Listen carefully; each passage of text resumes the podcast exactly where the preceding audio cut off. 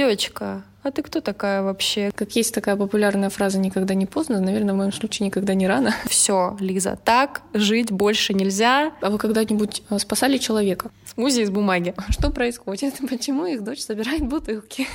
Такая крутая.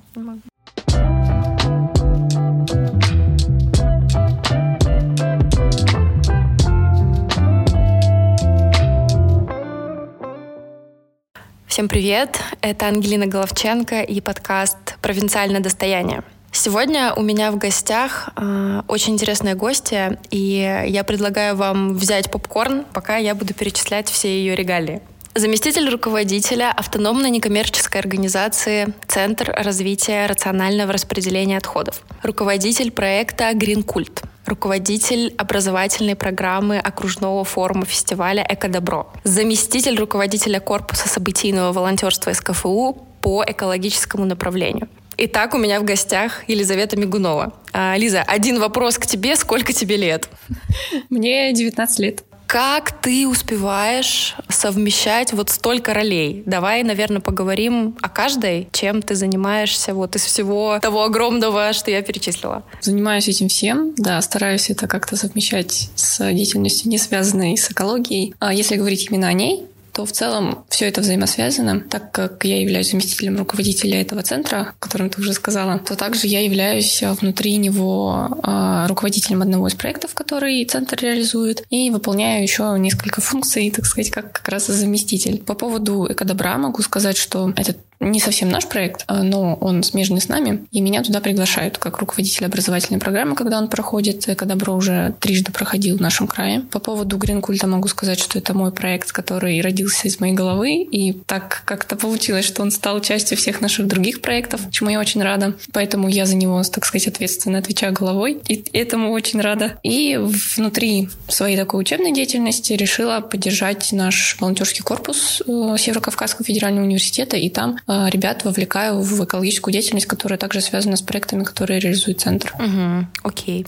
А, мы вот еще с тобой до начала записи поговорили про экодвор. Давай расскажем нашим слушателям. Я думаю, те, кто живет в Ставрополе, наслышаны о нем. Ну, может быть, есть кто-то, кто не знает, потому что я обожаю наблюдать за этим проектом, потому что это какая-то невероятная атмосфера. Люди там приходят с семьями. Это прям не только экологическое событие, это прям какой-то уже культурно-социальный феномен. Расскажи о нем, пожалуйста, как непосредственно организация организатор и участник. Я с тобой согласна, что это не просто сдача вторсырья, это правда формирование такого сообщества. И мы друг друга почти все знаем. То есть мы знаем, что к нам пришел кто-то новенький, потому что мы его раньше не видели. Мы знаем, кто к нам придет постоянный. Мы «Здравствуйте, здравствуйте, давно вы что-то не приходили на экодвор, наверное, много у вас скопилось». А человек, правда, приехал на машине, открывает багажник, а там у него куча пакетов. Он разгружается, мы ему помогаем. И волонтеры тоже, мы такая устоявшаяся команда, э, и ходим вместе, тоже друг друга все знаем. Очень рады видеть. И у нас своя музыка на эко-дворе мы включаем и проводим время вместе, общаемся, помогаем людям сдавать это все. А основная аудитория из тех, кто сдает, э, это молодые семьи. И очень часто так получается, что в семье об этом задумывается сначала жена, говорит мужу, а он такой, что это такое? Я буду тебя возить, но я не буду этим заниматься.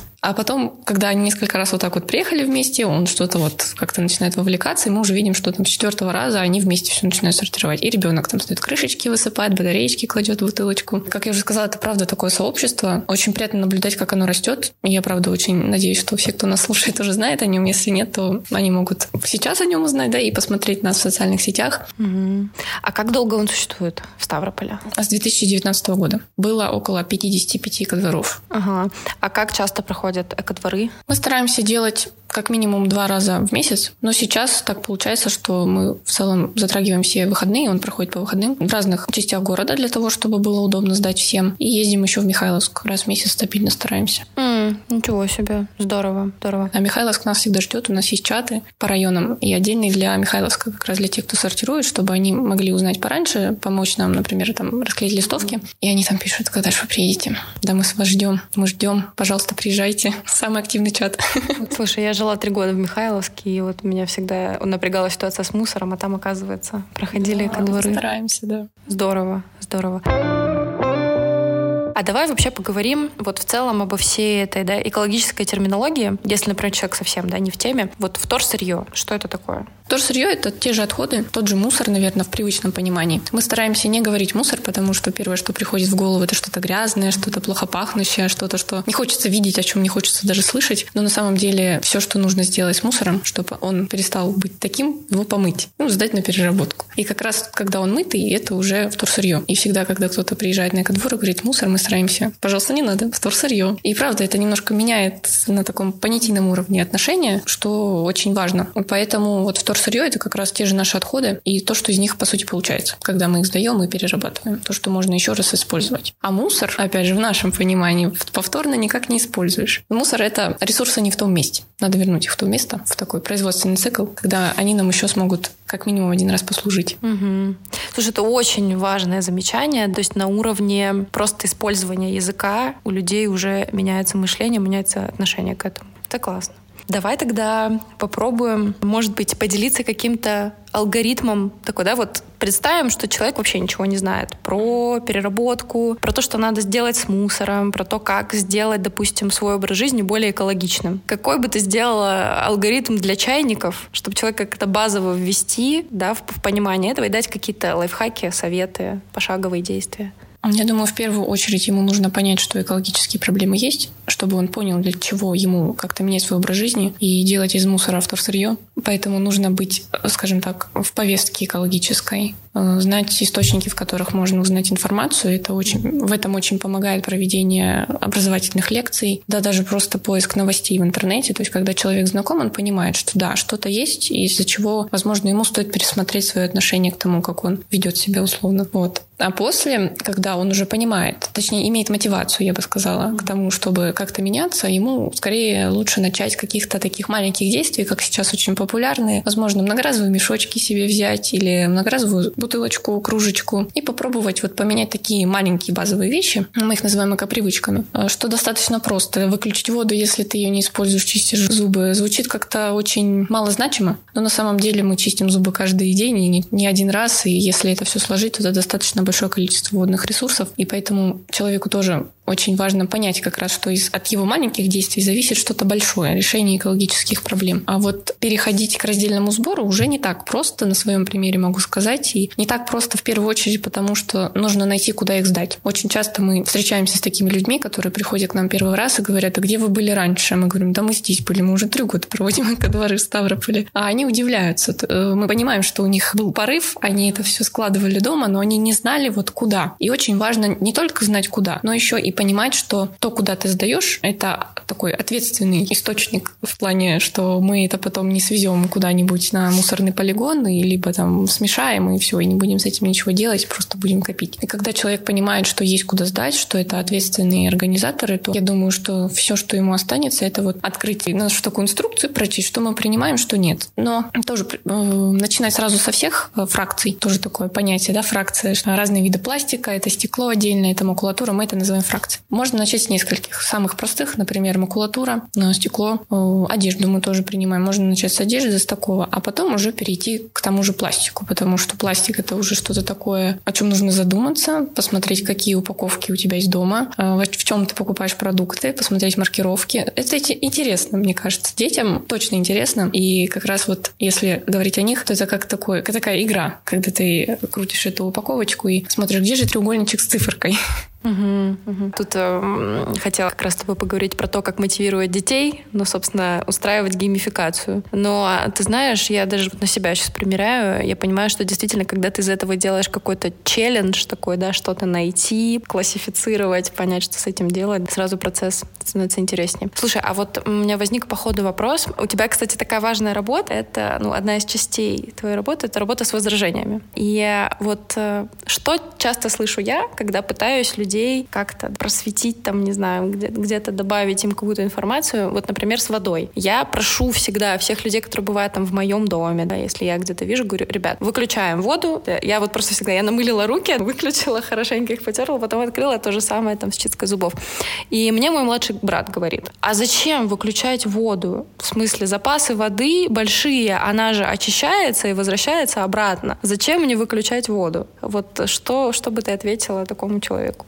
Непростой вопрос. Ну так можно обо всем сказать. Зачем утром вставать, да, если углубляться? Если не углубляться, то это вопрос, наверное, как раз вот знанию процесса той же очистки воды, очистных сооружений, о водохранилище нашем. В любом случае, не всю воду можно очистить, скажем так. И зачем ее чистить, если ее можно сохранить? И она просто ну, останется чистой, ее не нужно будет чистить и тратить ресурсы и энергетические, и саму воду на то, чтобы ее опять сделать чистой. Распространено еще такое мнение о том, что мусор, который свозится, назовем это мусор, потому что он грязный, свозится на полигоны, он там разлагается. Но на самом деле там нет условий для разложения. Очень многие люди спрашивают, а зачем сортировать отходы, если есть региональный оператор, который, который этим занимается официально и все свозит туда, куда нужно, то где это все разложится. И очень сложно вот так вот как раз человеку, который в это никак не вовлечен, объяснить, что это не так работает на самом деле, абсолютно не так, что там ничего не разложится. Угу, угу. Ну, в общем, это все про, про то, чтобы думать про свой экологический след. Если можно не расходовать ресурсы, то лучше не расходовать. Если можно не создавать мусор, лучше не создавать. Если можно переработать, то лучше переработать.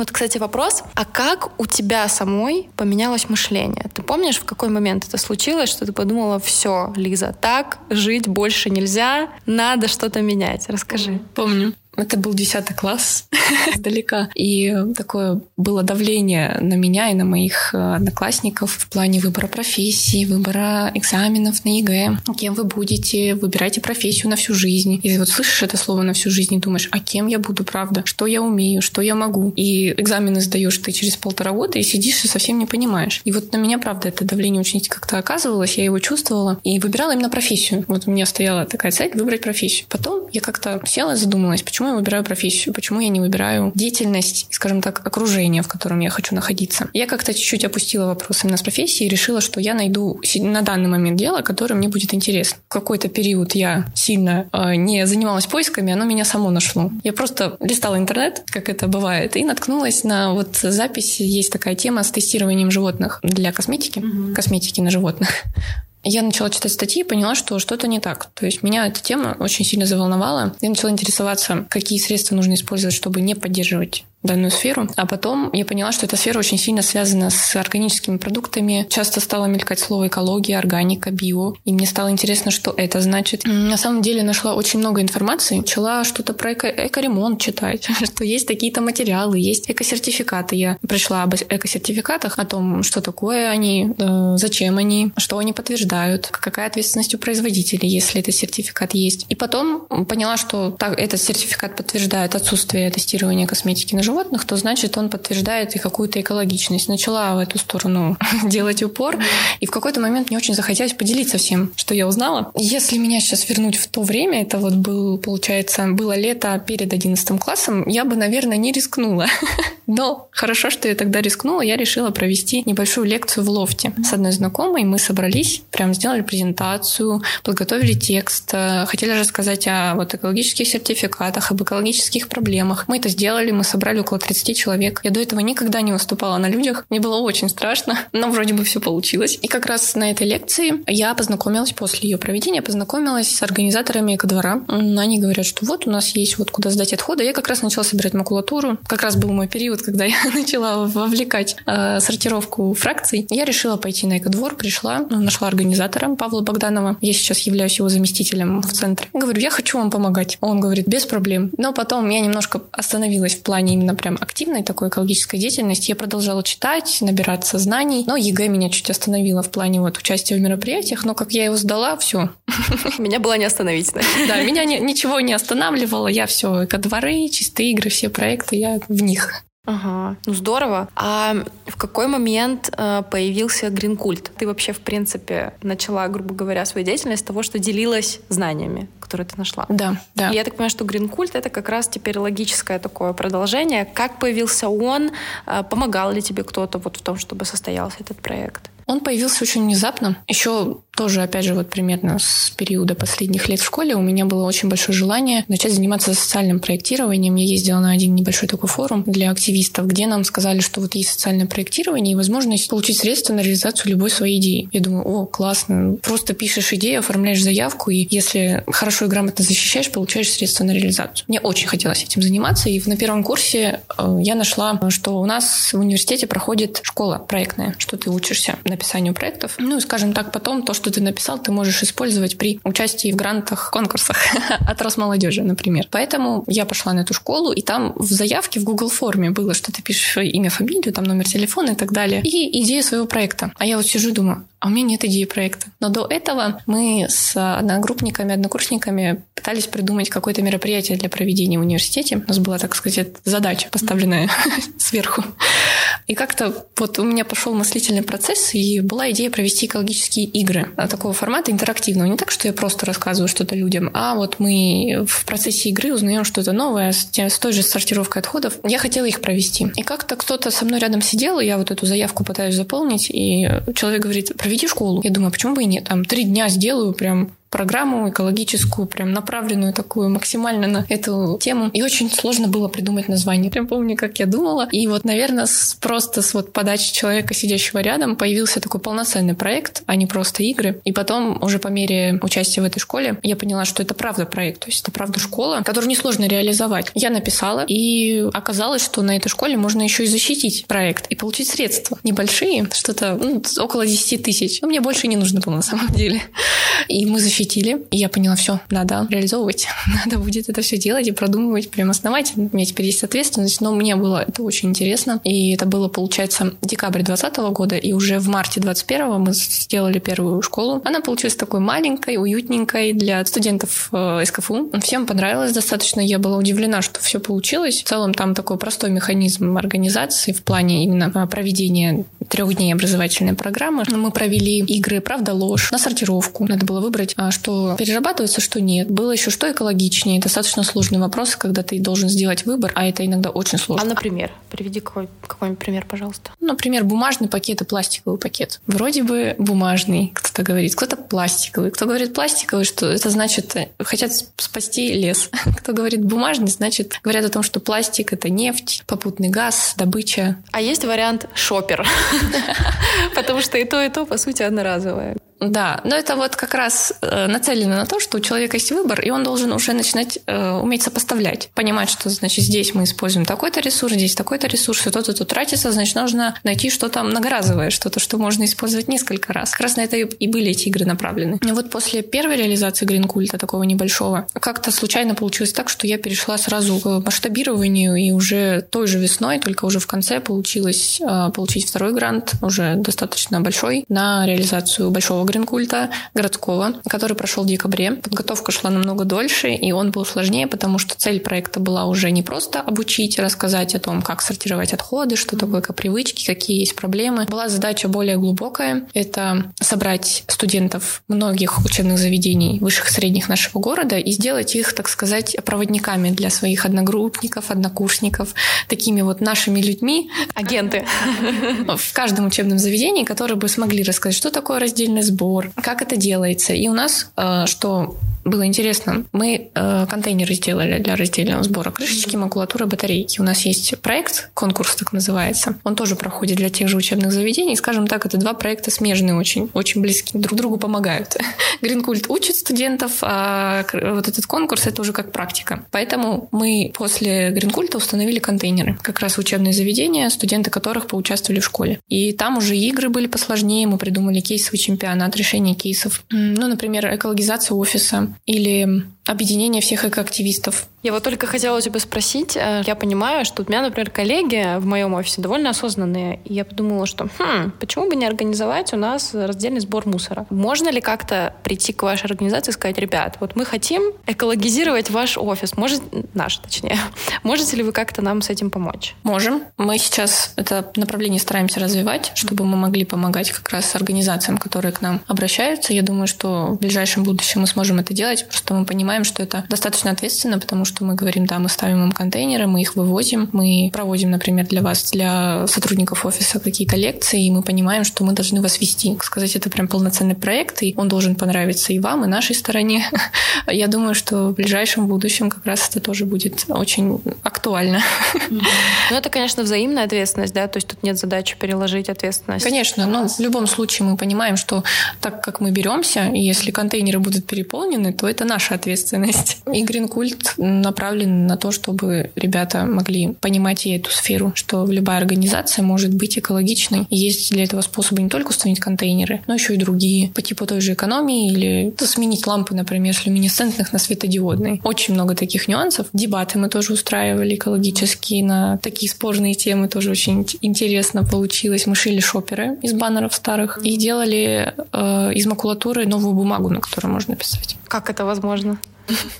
Это интересный процесс. Самое интересное было нести блендер в, в СКФУ, где мы как раз тоже второй гринкульт проводили. Мы берем разорванную бумагу, макулатуру исписанную, смешиваем с водой, она немножко размокает. Потом мы все это заливаем в блендер, делаем смузи, скажем так. Смузи из бумаги. Смузи, да, такое экологичное, из торсырья. Потом все это выливаем в тазик и окунаем рамку с сеткой и, и поднимаем. И на этой э, рамке с сеткой остается вот как раз бумага такая мокрая, без воды. Промакиваем, оставляем высохнуть. Получается листик такой плотненький, хорошенький, на котором можно опять писать и делать открытки. Просто магию какую-то рассказываешь. Да. Это очень круто. Это интересный такой опыт. Угу. И шить шопер тоже. Слушай, да, это и, и досуг, и польза одновременно. Да, но проколоть баннер это тоже. Это... А как можно сделать шоперы из старых баннеров? Как это вообще получается? Мы вырезаем из баннера прямоугольник нужной нам формы, примерно представляем, какая должна быть сумка, складываем, прошиваем и выворачиваем и пришиваем ручку. Ручка может быть любой, можно ее тоже сложить несколько раз, прошить, можно просто тоже кусочек. То есть он, получается, внутри там какая-то картинка как будто осталась, да, а снаружи... По-разному можно. Можно белой стороной, можно, если баннер был красивый, то стороной баннера. У меня, например, был очень красивый баннер, так получилось, что я нашла а, оранжево-желтый. У меня такой оранжево-желтый шопер получился. Без вообще надписей, без логотипов. Прикольно. А где вы их брали? Я их попросила у одного центра молодежного в нашем городе. У них очень много оставалось после мероприятий. Я как-то к ним зашла, их хорошо знаю, они тоже мероприятия устраивают. Городские смотрю, лежат. Я думаю, давайте я заберу. Я тогда еще не думала, что мы будем шить сумки на гринкульте, но мне очень было жалко, что они их выбросят. Да, так получилось, да. что пригодились. Это обалденно. Давать вещам вторую жизнь даже баннером, казалось бы. Кру... Такая крутая. Не могу. Ты сказала, что получилось второй раз выиграть грант побольше. А вот э, какая-то сумма, например, да, то есть сколько государство готово дать на такой экологичный классный проект? Получается, формат конкурсов предполагает, что они называют э, самую большую сумму, которую ты можешь запросить. Вот на конкурсе, где я выиграла, была сумма 500 тысяч. Угу. Но мне так много не нужно было. я просила 200 тысяч. Мне 200 тысяч дали. Зависит от идеи. Просто ты не превышаешь лим- лимит, скажем так. Недавно у Росмолодежи прошел конкурс на полтора миллиона. Опять же, зависит от твоей заявки, от того, какой у тебя уже опыт. Очень смотрят на то, кто ты. И уже решают. Кстати, ты не сталкиваешься с такой историей, что тебе говорят, девочка, а ты кто такая вообще? Где там твоя корочка? Где еще какие-то подтверждения твоей экологической экспертности? Есть такое?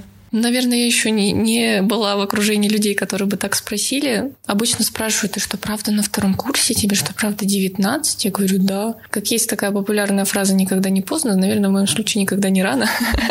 Мне кажется, можно научиться всему, что угодно. Меня экологическая деятельность научила снимать видео, их монтировать, фотографировать, писать посты. Я прям такой СММщик экологический. Учишься всему. Ты даже грузчиком на эко-дворе бываешь обычно. И таким занимаешься, и физическим трудом языком, всем чем угодно. И пишешь проекты, это достаточно большая документация. Смотришь, как это все составляется, учишься этому. А, те же договоры. В рамках а, проекта ты отчитываешься за сумму, которую ты получил, тоже ты составляешь договор, ты ведешь такие переговоры, скажем так, с подрядчиками, если у тебя есть что-то такое заложенное в грант. И мы в школы ходим и проводим лекции по текстильным отходам.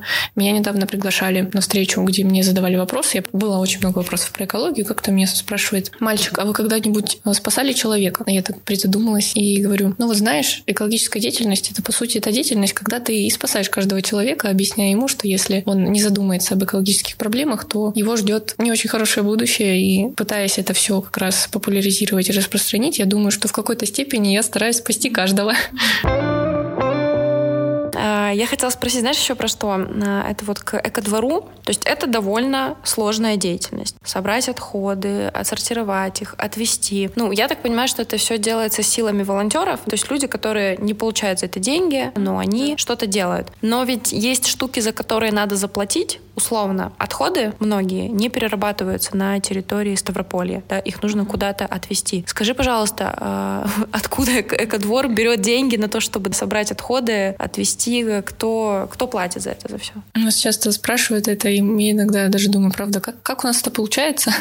у нас есть партнер, который нам помогает с машиной именно на Экодвор, с Газели, которая приезжает, и куда мы все загружаем и везем на наш общий склад. У нас есть партнер, который нам помогает еще со складом. А недавно отправили батарейки догрузом, скажем так. То есть фура ехала с нашего города в Челябинск, где находится завод. Мы их нашли и догрузили свои батарейки. 1260 килограмм батареек уехала на завод таким вот образом, что мы, так сказать, запрыгнули в вагончик, и они нам помогли транспортировать. То есть это все тоже люди делают на добровольной основе? Да. Мы еще пластик, по сути, почти не сдавали, потому что его нужно накопить как раз в достаточно больших объемах. Желательно 20 тонн для того, чтобы загрузить фуру и отвезти в Тверь достаточно далеко, и там как раз завод есть, который перерабатывает почти все виды пластика, которые мы собираем. Поэтому мы копим, оно все лежит на складе, но никуда не девается. Мы холим, лелеем. А, например, у нас есть очень красивые кубики а, спрессованных бутылок. И мы так приезжаем, смотрим на них, думаем, ой, какие красивые. Скоро они уедут, если мы, конечно, накопим. Ага, то есть смотри, вот эко, Экодвор существует с 2019 года, и пока еще ни разу не отвозили пластик никуда.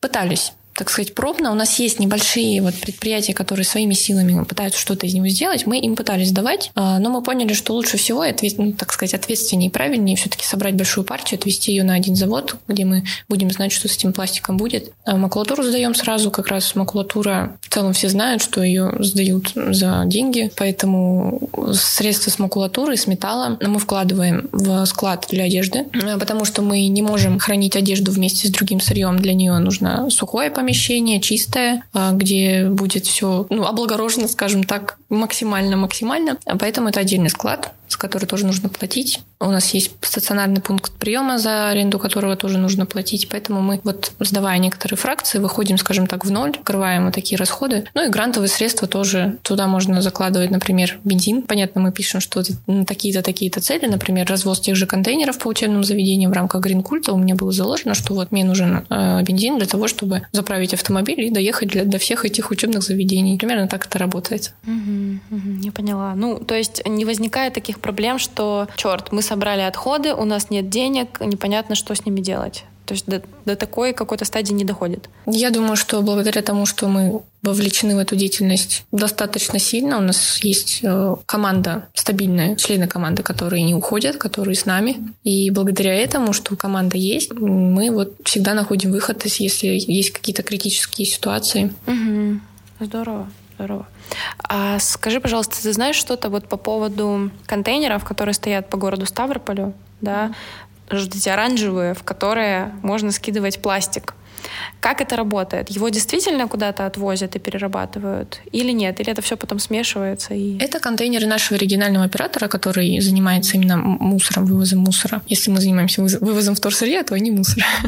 Они поставили, да, Вроде бы, да. Я, насколько знаю, у них есть сортировочные линии, на которых они еще перебирают все, что в эти контейнеры складывается, потому что, если посмотреть, там не только пластик. И, к сожалению, эта проблема еще в том состоит, что на них не написано, что туда можно класть. Если мы четко говорим, что сюда, в этот контейнер, вы нам складываете бутылки, один маркированный единичкой в треугольничке, сюда двоечку, пятерочку и так далее, то там написано бутылки и флаконы. А бутылки и флаконы — это разные виды пластика. Понятие, да. да. И людям, которые вообще еще не вовлечены в раздельный сбор, очень сложно понять разницу. Uh-huh, uh-huh. Поэтому да, я думаю, что это рабочая система, потому что все-таки региональный оператор имеет возможности захватить э, большее количество человек, потому что контейнеры стоят по городу. Но прям ручаться, что с ними происходит потом, я, к сожалению, не могу. Угу, поняла, поняла. Хорошо, спасибо. На Ставрополье что-то перерабатывается? Ну, то есть вот условно макулатуру, за нее можно получить денежку, а что с ней потом происходит у нас здесь? Макулатура едет в Краснодар, тоже не в Ставропольском крае. У нас был завод по переработке одного из видов пластика, если честно, я сейчас даже не вспомню. Если не ошибаюсь, он закрылся. Mm-hmm. На Ставрополе переработка очень-очень не сильно развита, к сожалению, поэтому территориально э, ко двору сложно в Ставрополе существовать, но это нас не останавливает пока что. Не думаю, что это проблема. Во времена возможности ездить куда угодно. Вопрос просто вот в объемах, потому что ну, нелогично вести какие-то маленькие объемы. Если уж ехать, то собирать много. Если есть возможность копить, почему бы не копить, скажем так. Мы поговорили про школьников, да, поговорили про студентов. Но у меня есть ощущение, что гораздо сложнее в этом плане как раз взаимодействовать со взрослыми людьми. А вот есть ли в твоей деятельности такая направленность на какую-то более взрослую аудиторию, да, то есть там условно 40 плюс? И как, например, твои родственники взрослые относятся к тому, чем ты занимаешься? Да, соглашусь, с ними посложнее, потому что у этих людей уже устоявшийся какой-то вот образ жизни, да, если молодежь еще достаточно адаптивная, то люди уже более старшего возраста уже знают, как им жить, скажем так. Ну вот некоторые даже вспоминают о том, что вот мы в молодости макулатуру сдавали и металл, и с авоськами ходили, мы говорим, да, мы вам сейчас как раз в целом мы пытаемся вернуть ваш тот образ жизни, они не против. О чем я говорю, что в целом нет такого сопротивления. Бабушки, если мимо нас проходят, сначала такие, «А что тут за ярмарка, что вы продаете? Мы говорим, мы ничего не продаем. Мы собираем отходы на переработку. Они заинтересовываются, говорят, вы знаете, у меня очень много одежды дома, книг, может быть, вы заберете, давайте я вам отнесу, до скольки вы сегодня здесь стоите. Начинается вот такой вот процесс обмена информацией. А мои родители, они сначала не поняли, что, что происходит, почему их дочь собирает бутылки. Ну, если мама как-то еще поняла, что хорошо, увлечение такое молодежное, посмотрим, что будет дальше. То папа сначала как-то вот скептически прям относился, э, говорил, да, это все временно, ты этим перестанешь заниматься, это что-то такое странное. То сейчас он понял, что, что, что что-то пошло не так, что, видимо, это уже не временно. Наверное, ну, повлияло то, что я их дочь, и, наверное, они и правда задумались о том, а почему наша дочь сортирует отходы, почему для нее это важно, может быть, это важно для нас, и они тоже втянулись. То есть твои родители теперь тоже сортируют отходы? Да, и сестра моя, у меня есть младшая сестра, четырехлетняя, она тоже. Куда это положить, Лиса? Это какой пластик? И поэтому также и с другими взрослыми людьми, наверное, опять же, показать важность, для чего это, из всего этого мы делаем вывод, что самое главное — это личный пример. Да. И это работает лучше всего. На практике личный пример показал, что это самый лучший, самый лучший вариант вовлечения. Потому что когда человек видит, что ты заинтересован, он, он начинает интересоваться, а почему ты так заинтересован. Я не скажу, что очень много молодежи сортирует отходы в Ставрополе на самом деле, потому что аудитория ко двора это вот начиная от молодых семей, заканчивая пенсионерами, потому что у нас есть бабушки, которые стабильно ходят и вовлекают своих детей. Эти дети их привозят, и сама бабушка сортирует и раскладывает все по фракциям. Вот. А молодежь просто вот скорее сложности поиска информации, возможно, о нас, не знаю. Но вот когда ты им просто говоришь, что это есть, все, они такие, все, вообще без проблем. Макулатура, батарейки, крышки, все принесем. Э, очень часто экологическая деятельность э, связана с волонтерством. То есть это люди просто, которые воодушевлены этим всем, занимаются этим.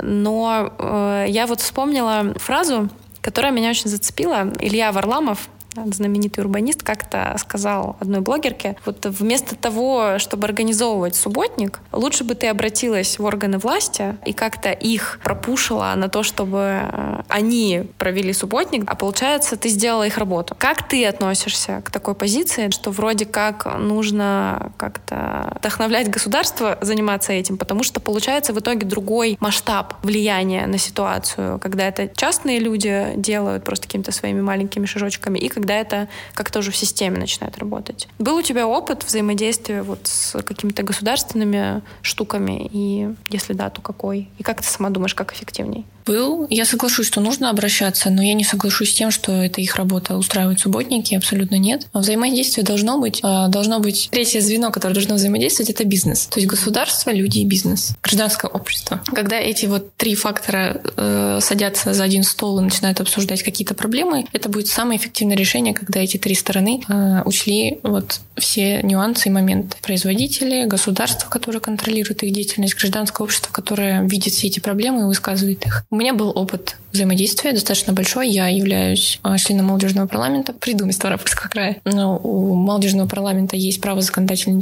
инициативы, что меня как раз в целом туда и привлекло. Mm-hmm. И также многие субботники, например, чистые игры, они устраиваются при поддержке администрации. А также мы очень плотно взаимодействуем с Комитетом культуры и молодежной политики администрации города. Они нас поддерживают, мы их поддерживаем, мы им контейнеры поставили свои для жительного сбора. Ну, хорошее взаимодействие, мы очень рады им помочь, они очень рады нам помочь. Они видят, что мы этим занимаемся абсолютно искренне и хотим делать мероприятия, хотим вовлекать людей. И они понимают, что, так сказать, почему бы с нами не взаимодействовать. И мы знаем, что у государства и у таких органов, правда, есть рычаги определенные, определенная ответственность тоже, которая нам может помочь, например, с тем же организацией того же конкурса «Крышечки макултуры батарейки» или «Гринкульта», они нам очень помогли в распространении информации о том, что эти проекты вообще есть, э, с официальными письмами. Это очень важно. В плане такого взаимодействия это круто, когда ты понимаешь, что власть, государство, оно на твоей стороне, скажем так, надо, надо говорить о том, что мы есть. Когда мы просто это все сами будем делать, это, это круто, это классно, но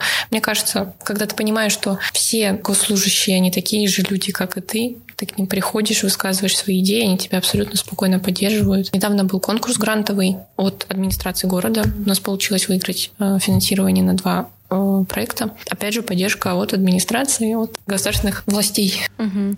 Классно, это очень радует, потому что действительно, когда есть синергия, намного эффективнее получается решать большие задачи. Лиза, а что тебя мотивирует не бросать вот эту деятельность? То есть очень много сложностей, да, связанных с этим, очень много сил ты отдаешь. Почему ты не останавливаешься?